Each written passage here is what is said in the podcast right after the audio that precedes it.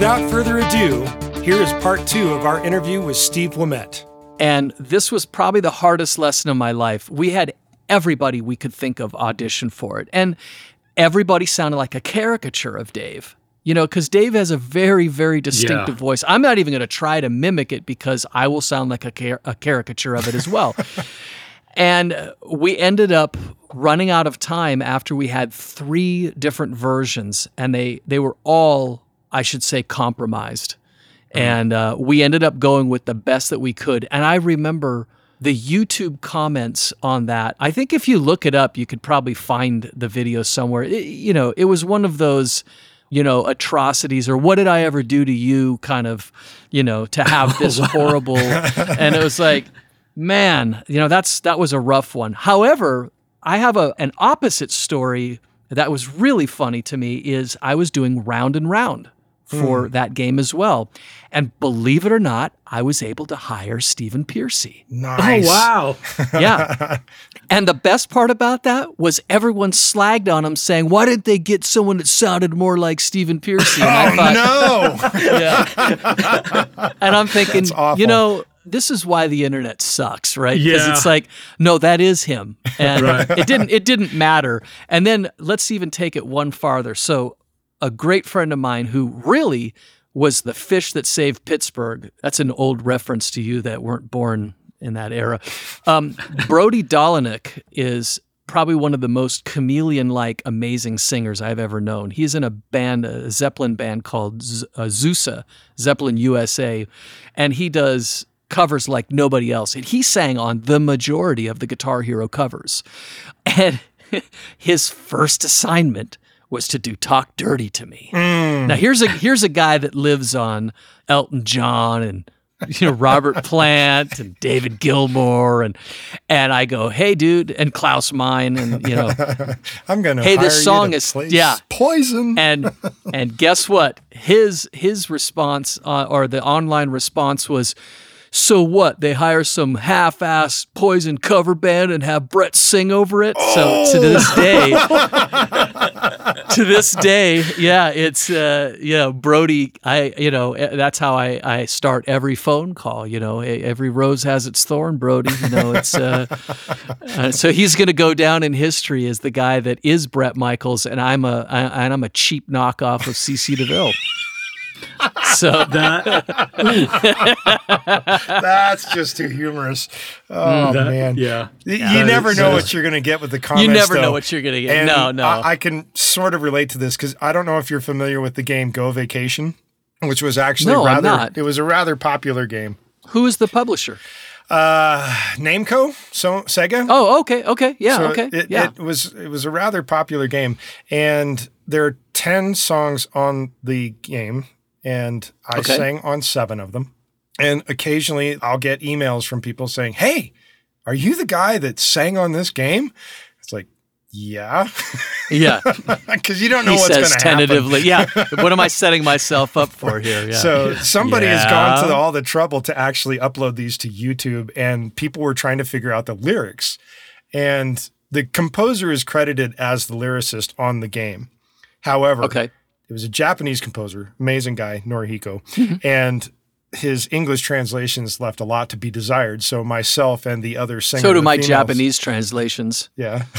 yeah, indeed, right? Yeah. So, but myself and the other singer were left to our own devices to actually rewrite the lyrics and given the go ahead okay for doing so. But we never Yeah. got credit and we didn't get paid for that portion of it, which is unfortunate. Oh. However, in doing so, did not keep original copies of this stuff. Oh, okay. So in trying to listen back and somebody asking me like, "What did you sing here?" It's like, well, I don't know. yeah. it's like you go in, you're hired, you do your thing, you walk out, and you're done.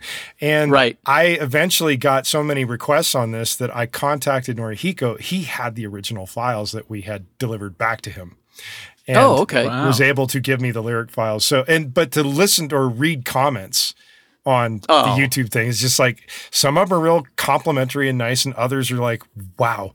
Can I go hide in a hole now? oh, I, I, yeah, I didn't have that ever, so I wouldn't know. I, I will say this though. Um, well, but to be called a cheap knockoff of CC DeVille. well, I mean, I was a cheap knockoff of CC DeVille. I mean, CC DeVille is CC. That's Sure. what the other thing is, is that you cannot duplicate DNA. Um, No, of course. As a guitar player, we can plug into an amp and, and get a tone similar. I work really, really hard to, to get the technique facilitated the same. But man, I, I have the greatest respect for singers, you know, guys like Brody Dolyniuk or Marc Martel who Yes. sound, you know, Just like, like that's, yeah, you're, you're talking about that's an uncanny kind of thing. But to be able to do that is there are very, very few people on this planet that have that ability. So I'll be the first one to say it. You know, I do these re records, but would I rather listen to my version than the original? No. I mean, I mean, come on. Let's just say it's like Hendrix or. Hendrix Light. What was it that's been going around lately? The um, Mel Gibson and the Mel Epiphone. Have you seen that? no. Oh, actually, wait, I have seen that. That is yeah, funny. the the, the, meme, It's yes. like this guy that looks kind of like Mel Gibson, and that's exactly what we're doing. We're doing our best, but ain't nothing like the real thing. There's just there's, you know, and our brains are really, really good at being able to notice the absolute slightest deviation. Sure. it's amazing how good. And kids are even more brutal about it. That ain't the real thing. And you're like, yeah, I know, man. You just, just Or- killed my magic trick there. Wow. Right, right. have you yeah. ever taken something and sampled it and used it, reused it? Well, I, I can't. I mean, Well, I know you as- can't in terms of like when you're doing something for a game. However, I bring this up because a buddy of mine played me a song in the car once. And this Yeah. is prior to the easy, easy ability that it is now. But it's Jeff Soto. Yeah. When he had a band called Human Clay alongside Yep. when he was doing Talisman. And he played me a particular song that was a Talisman song previously, and then played this new thing in the car one day and just said, Hey, what do you think of this? And I just said, Did you sample your guitar part and like rewrite something over it? And he turns and he looks at me, he's like, How the fuck could you tell that? so he reused his own material. Yes. And you noticed it. uh, yeah, but they repitched it Oh, and okay. they sped it up by literally using like a tape style speed up instead of like, oh, like a very speed. like a very Okay. speed thing. So it would be a Wow. lot less noticeable with no artifacts on it. But I noticed that it was the same rhythm, same chord changes, and I just was like, I think that's the same part. You just sped it up. Wow. Well, And he was he no, was I have never done that, Okay. but that's cool. Well, I mean, that's cool. And you have to say hi to Jeff next time you talk to him. Jeff actually sang on a few tracks for me as well. Oh, right on. Um, Yeah, he did uh, some Korn tracks and uh, Foo Fighters for me for Rock Revolution, and Nice. um, uh, you know that was awesome. To be able to work with Jeff because I met him at Yngwie's house in 1985. When I yeah yeah. You know I mean that was and I he was you know he's a young guy and I was over at Yngwie's house because I had met those guys at Day on the Green and they said come on over anytime. And and I did. And there was Jeff and not long after that he was not there and it was Mark Boals and Yeah. but I've always loved Jeff's voice and it was really great to work with him Yeah. Well, yeah living with him for a while and being a guitar player who's suddenly thrust in the concept of singing made me super self conscious of my own voice. Like you wouldn't yeah but you got a great voice Well, thank you. well it's true I mean I, I I only speak the truth here Well, it's okay. Uh, let me give you your cannot tell money a after lie. the podcast is Yeah, over. I'll slip you a hundred. wow it's All right, 100 so- now Yeah, so, so let, us uh, take it back a little bit more to Yeah. um, the technical aspects here, if you don't mind. no Um, I love it Now, you mentioned technique and how everybody's sort of individual, of course. in our playing and all this kind of stuff. So, the first thing that, that I came to mind when you just when you said that, again, we're both huge Kiss fans here. Yeah. the things that makes Ace sound like Ace, because Ace is not a technician, like at Nope. all. Nope. But it is very difficult to replicate some of the, all those little nuances that he does because Yeah. he's he's seemingly so awkward, at least to me. You know, Yeah, that no, could- it's it's that an- could have been the yeah. drinking, though. well, no, but even early on, well, even early on, it might have been the drinking, but you know, so with, with the technical aspects and stuff. But I, what I wanted to ask as a follow up on that, on the Yeah. um, the performance aspect of the ones when you perform. Has there been any particular player or track that you've had to record that you felt on a performance aspect that was just murderous for you? That that was really Buck really Dharma. diff- yeah, Blue Buck Oyster Cult, Dharma. huh?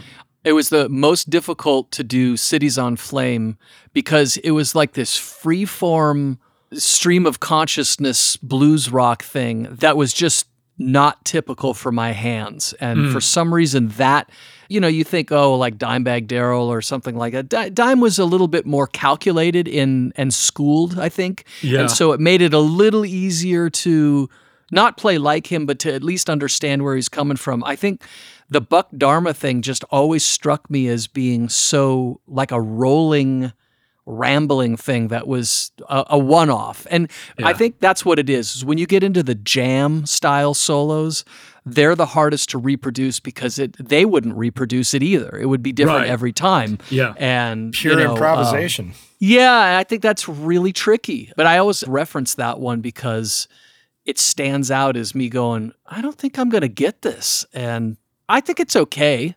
That song doesn't even sound like Blue Oyster Cult the way that we did it. And I had a great singer that didn't sound anything like, and I can't remember who the singer was on on that song, but Chris Powers did the the cover, and he was he was the same guy that sang "Devil Went Down to Georgia" for me. Okay. Um, he was a great singer. He didn't sound like the Blue Oyster Cult's vocalist, but it was what it was. Uh, but yeah, Buck Dharma by far.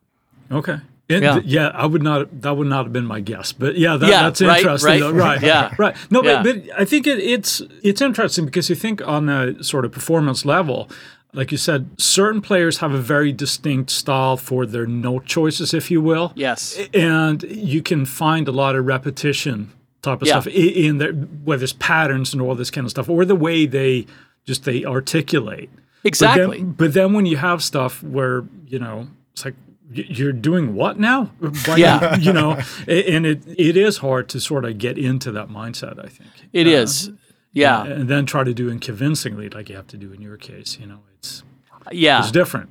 So along the More lines, recent. Yeah. Go ahead. I, I was going to just kind of expand upon that little part because he's asking like, what was the hardest thing? What's the hardest tone to have recreated in your past? Ooh, good one, Joey.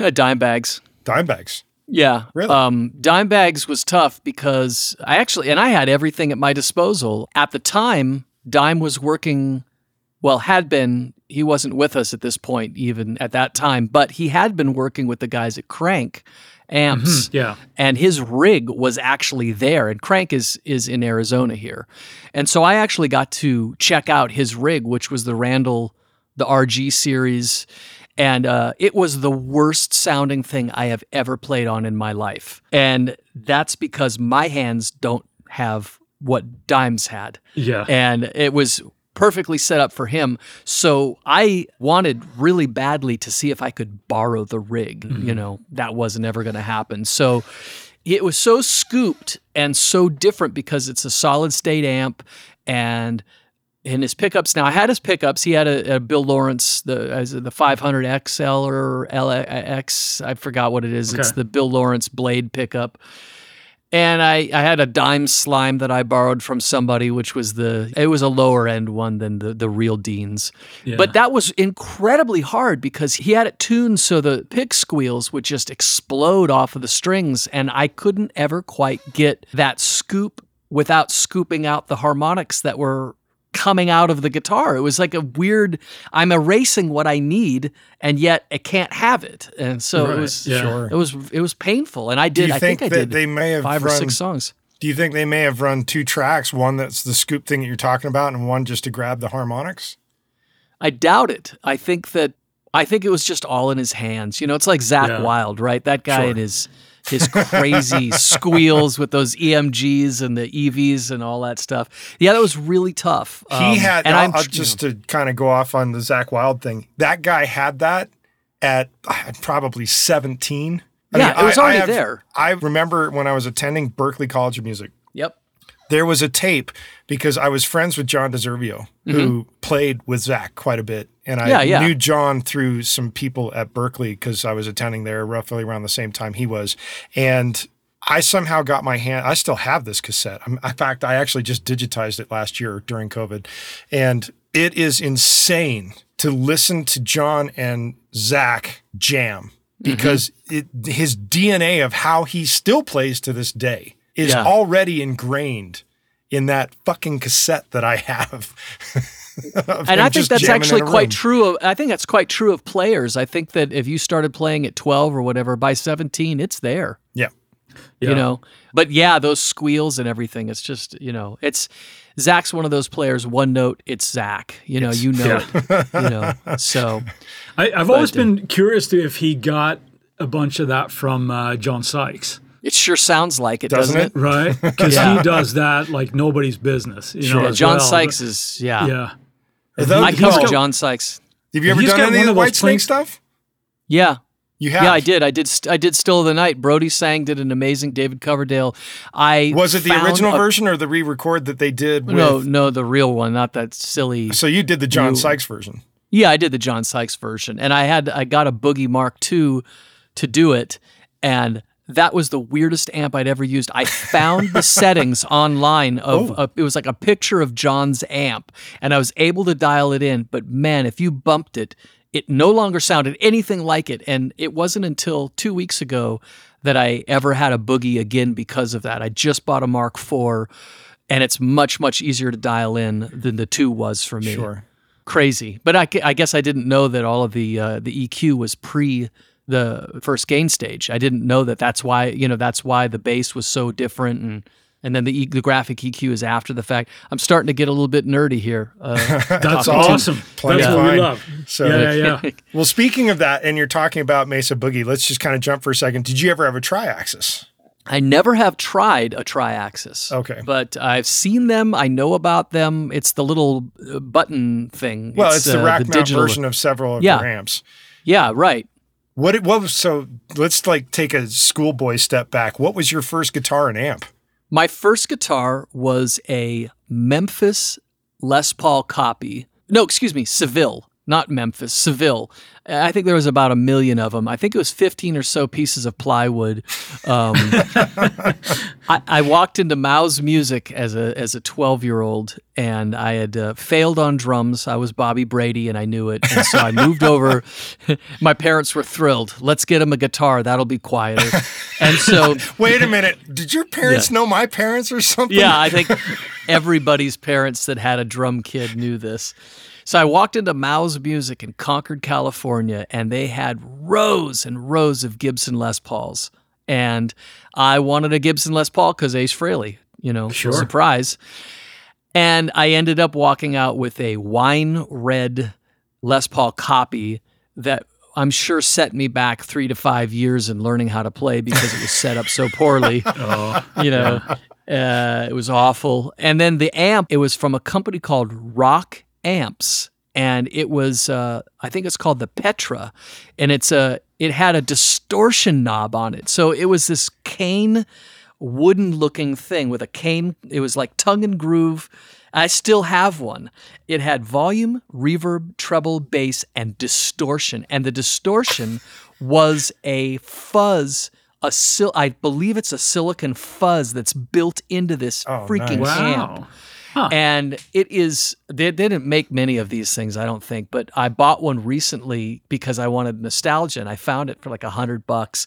But it was amazing. And I built a freaking, it was a four foot by four foot cabinet that I was going to plug this 10 watt amp into. it was butt jointed press board and a baffle board that had 15 speakers. It was 310s, 212s, and a bunch of mid range tweeters from like various transistor radios and whatnot, all wired in series. So it's probably like like 250 ohms, right?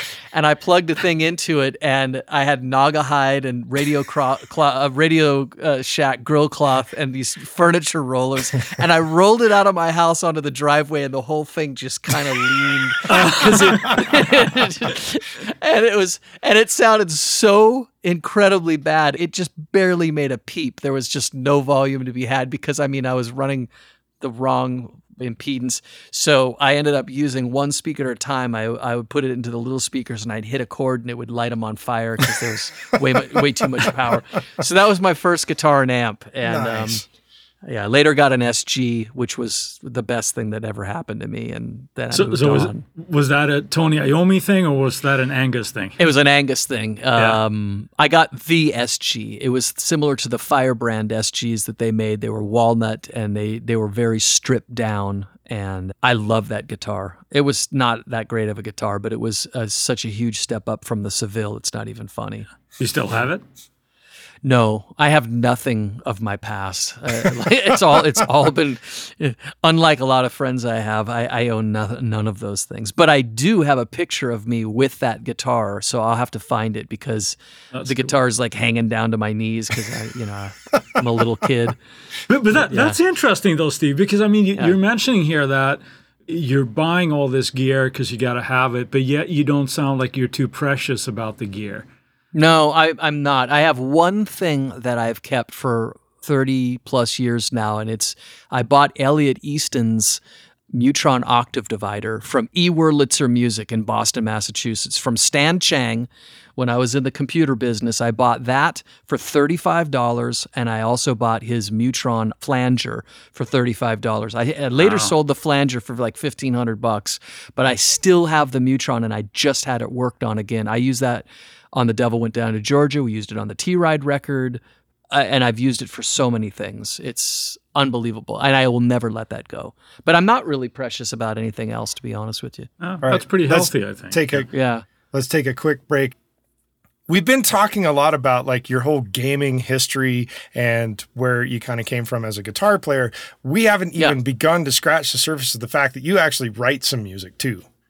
Yeah, that I do. yeah, not and I not do. like rewriting somebody else's music, but like No, actually no. writing your own thing. Yeah. Why don't we delve a little bit into that? Well, obviously, uh, it has been guitar centric in what we've been talking about. But after Guitar Hero, actually, I like I said, I got into Just Dance, and that opened up a lot of doors for working with uh, Ubisoft and Activision on other games.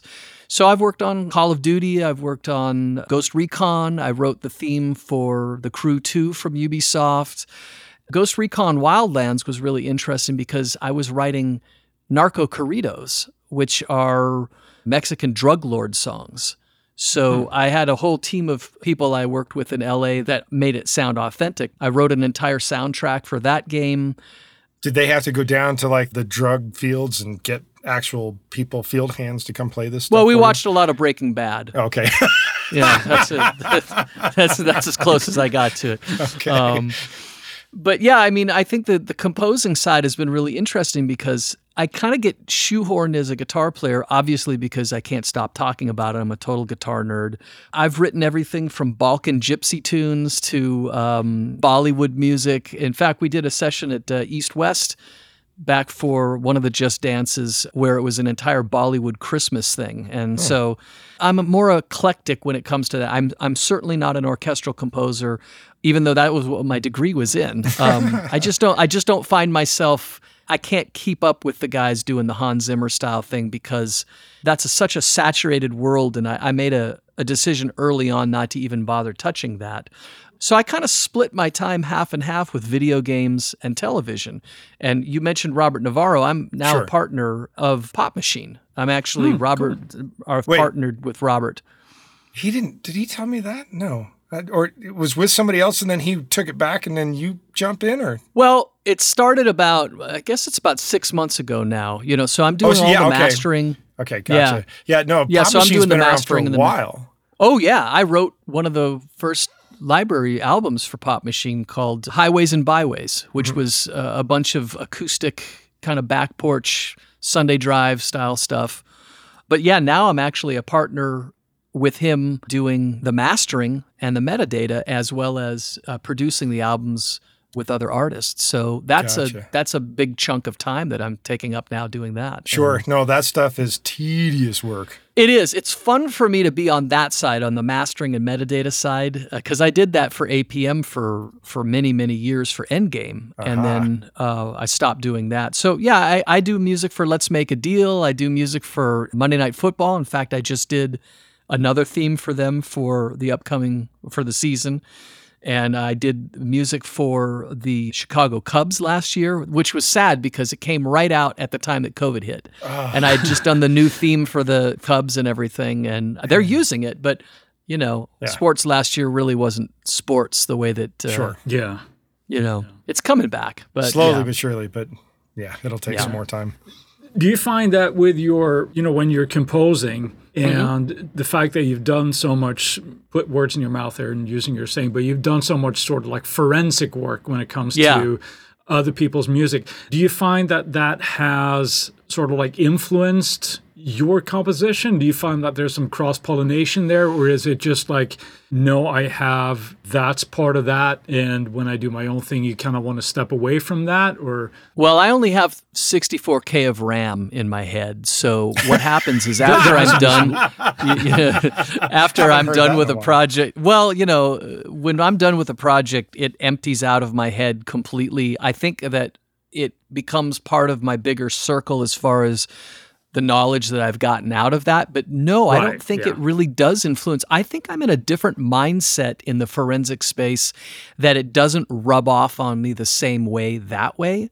Um, not compositionally. I mean, yeah, I probably do glean some things from it, but I still think my style is it's unaffected by that and it's more learning whatever I'm going to have to go into because a lot of times I'm already out of my I don't really have a norm, you know. It's it's it's always been based on whatever the needs of the the company were. I I, I don't r- write albums every day for myself. It's always been focused on whatever the the end Whatever goal- the you know, brief end is goal. type of thing, yeah, yeah, yeah, yeah, yeah. So if I get a brief, my brain just opens up and and I go in that direction. And I take it the same way as I would a re-record and I just I research by listening to different things and I say, okay, well, then I add my own version of that in. So Yeah. yeah. So it, fortunately it hasn't. I don't sound like Elton John. I Yeah, no, kind of no, wish I, I- kind of wish I did, but well, Well, next doesn't, time you right? need yeah. to do Yeah, right. that, let me know Yeah. because I know some of his current band members. Oh, you do? Okay. Yes. Well, there you see. There you go. well, I, I, I might not have, have said the question as I intended, but Oh. not not necessarily that you would, uh, for want of a better phrase, say rip off composition wise, but more like has it sort of educated your mindset as far as like recording chains or gotten an idea where it's like, oh, you know what, that's really cool on this record they did. Oh, sure. Like they, they did oh they ran a plexi but then they had this or whatever right so Oh, sure. that it gets Yeah, ev- ideas from that yeah, everything that I learned from a re-record ends up going. It definitely comes back into my production for Right. sure. Yeah, Yeah. absolutely. I didn't used to mix my own music, and it wasn't until we started doing after Guitar Hero where I was forced to actually have to do my own mixes that things really started to change. And yes, everything I learn goes back into the toolkit for whatever. And I actually think that way too. I just put a video up on Instagram yesterday of or today of something I played yesterday. I got this really cool. I'll show you guys. I think we talked about this. The legendary Oh, tones hot mod. nice No. wow wow wow yeah Yeah. So what this is is uh, you plug it into the second preamp tube section of a Marshall, and it gives you a modified Marshall with an extra gain stage. So it's kind of like what we used to do back in the day when you'd chop up the amp and and put extra tubes in and stuff. When I was uh, using this, which is it's great because now I don't have to. I won't do that to an amp at this point in time. They're too valuable. Yeah, I thought a lot about that. How do I create this particular tone? And that came from I was using Echo Boy because I wanted to use I wanted to use a stereo set of Echoplexes and I wanted to use this 480L reverb that I had used on a guitar track from a re-record a few years ago that I thought, "Oh wow, this gives it this really great ambient vibe." And so yes, I absolutely learned to pr- put those things in my productions. Yeah. I'll send you guys a link to the uh, the video because I think the tone turned out really really cool. yeah it'd be really cool yeah yeah, Yeah. so so when it comes to um you know reverbs and things outside of the well, not necessarily outside of the hardware realm, but it, Yeah. when, when you're not talking about hardware amps and things, Yeah. do you find yourself that you hunt down a, you know, like you mentioned, like a 480L, or, or, or are you using or are you making use of like IRs and things like that at this point? Yeah. At this point, yeah, I made a switch about four or five years ago completely away from hardware. I am 100% in the box now, aside from Your amp heads. aside from my amp heads. Yeah. Um, I had when God, the recalls were just brutal. When we were doing Yeah, Guitar Hero, we had an SSL J series, and we had all the Pultecs and the 480Ls and whatnot, and it would take hours to do a recall of six little things they needed changed. Well, I can't do that anymore. Yeah. And honestly, yes, hardware does sound different, but I have a ton of the UA stuff, Waves, and other programs that are so close. You have to go with the flexibility and repeatability and immediacy of saying, yeah, I got three 480Ls running. When am I going to go and have three of those No again? doubt, Yeah. just sitting around. You know what I mean? hardware And so, you know, and they're getting kind of harder to maintain. So I don't miss it. I had a Bricasti, one of the greatest reverbs ever. Mm, yes. And then I found the Seventh Heaven version Yeah, yeah, of the Bricasti. And let me tell you, I did A B tests. I went back and forth and back and forth, and I sold my Bricasti. I will never say anything bad about the Bricasti. I will say that the Seventh Heaven saved me because now I can have four versions of that running, and I don't have to print. You know, I don't have Sure. to print Yeah. the take. And you know, when you're doing stems for a game, no way do I want anything like a real time bounce per stem Sure. per track. You know. Well, and they, Yeah, they I- did. Uh, just a real quick, Jody, but but I Bricasti as well. It, I can't remember it was for when they did the launch of the unit, but there was several years ago that they actually released a bunch of IRs that they had done for that as well. Yeah, I remember that. Yeah. So Yeah. I'm sorry, Jody, I stepped over you there. What, what you got? I was in a moment of silence there. Yeah. Uh, 64K of RAM. yes, Yeah. exactly. No, it was The I- reboot, right? waiting for Session Wire to catch up. I was going to say about the 40L. I'm I'm assuming that you're using the UA version of Yes, that I am. Yeah. I had the Relab, which is excellent as well. Right. But I use, uh, you know, I've I've kind of invested pretty heavily in the UA. I've got a an Octo satellite card, and I've got the uh, X8P, and I, I don't run out of processing power because I do still use a ton of waves Sure. and a variety of other ones. But I do go back to the UA a lot for their their emulations, which are very good. Yeah. Right. Right. It's something Jody and I have talked about a fair bit here as well, because it, it is very easy to get what we call like gear derangement syndrome here, where Yeah. you're, you're constantly chasing sort of like the air quote best emulation, right? Right. And that's, in my opinion anyway, that's always a moving target because it depends on which unit has been, you know, Emulated. mo- or em, thank you. And most people, not everybody obviously, but most people that end up getting the emulations have probably never worked with a hardware unit to begin with. That's true. So I- think whether it's an exact replica of whatever it is becomes less important and it becomes more important of how you're actually using said piece of gear.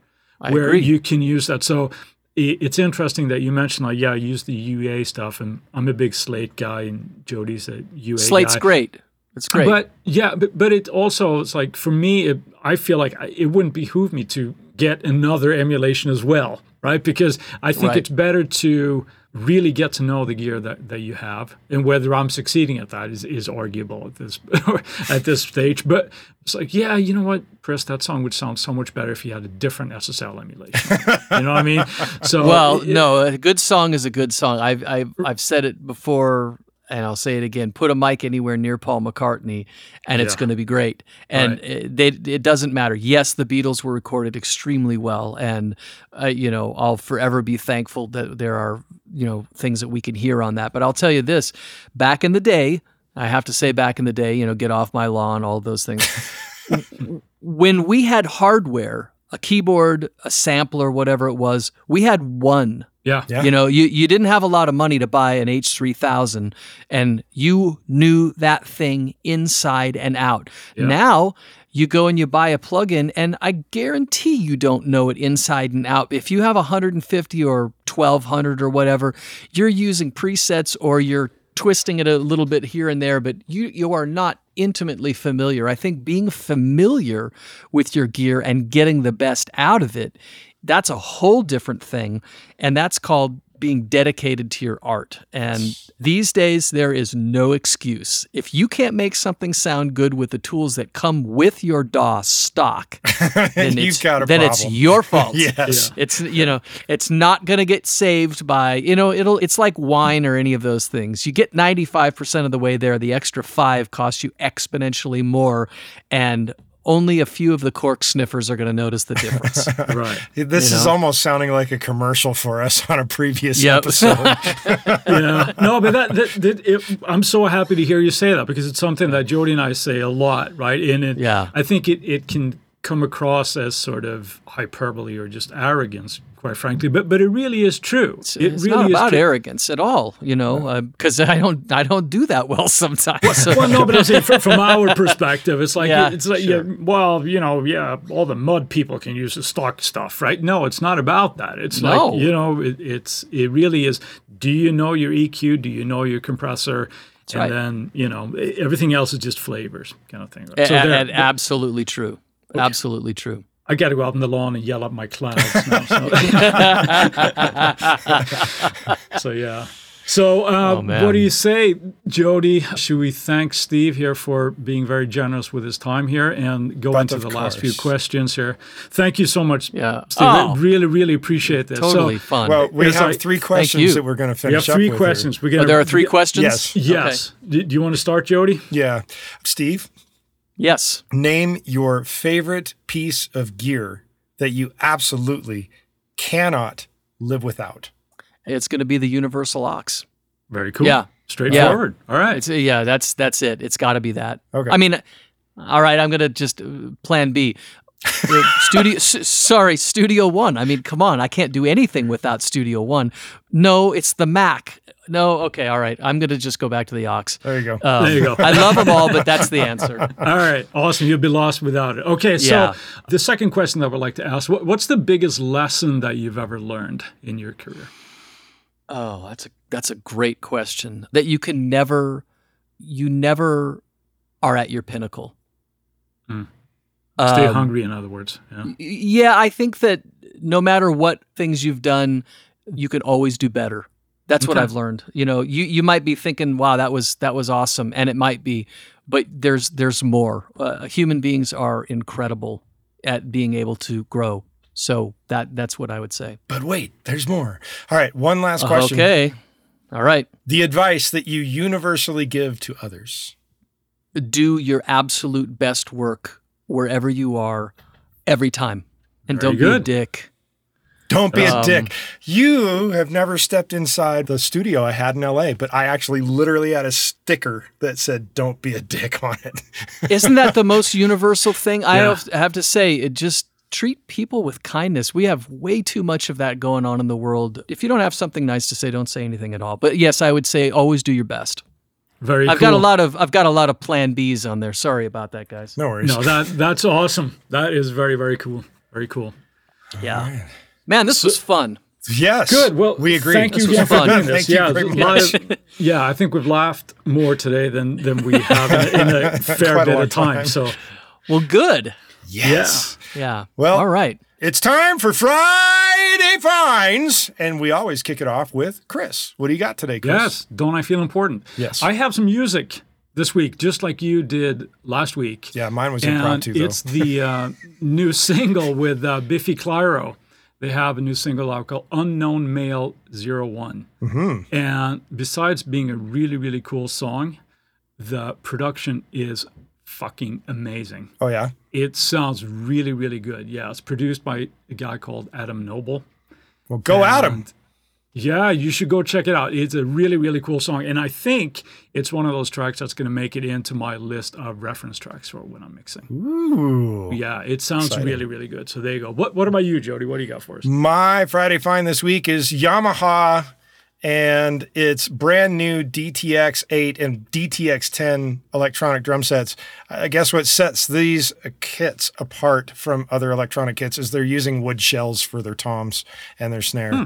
So it's still the same concept. You've got like these rubbery cymbals and such and your Yamaha brain, but you're now playing on your mesh heads with wood shells. If, if that's going to make much of a difference, I'm not sure. I don't know.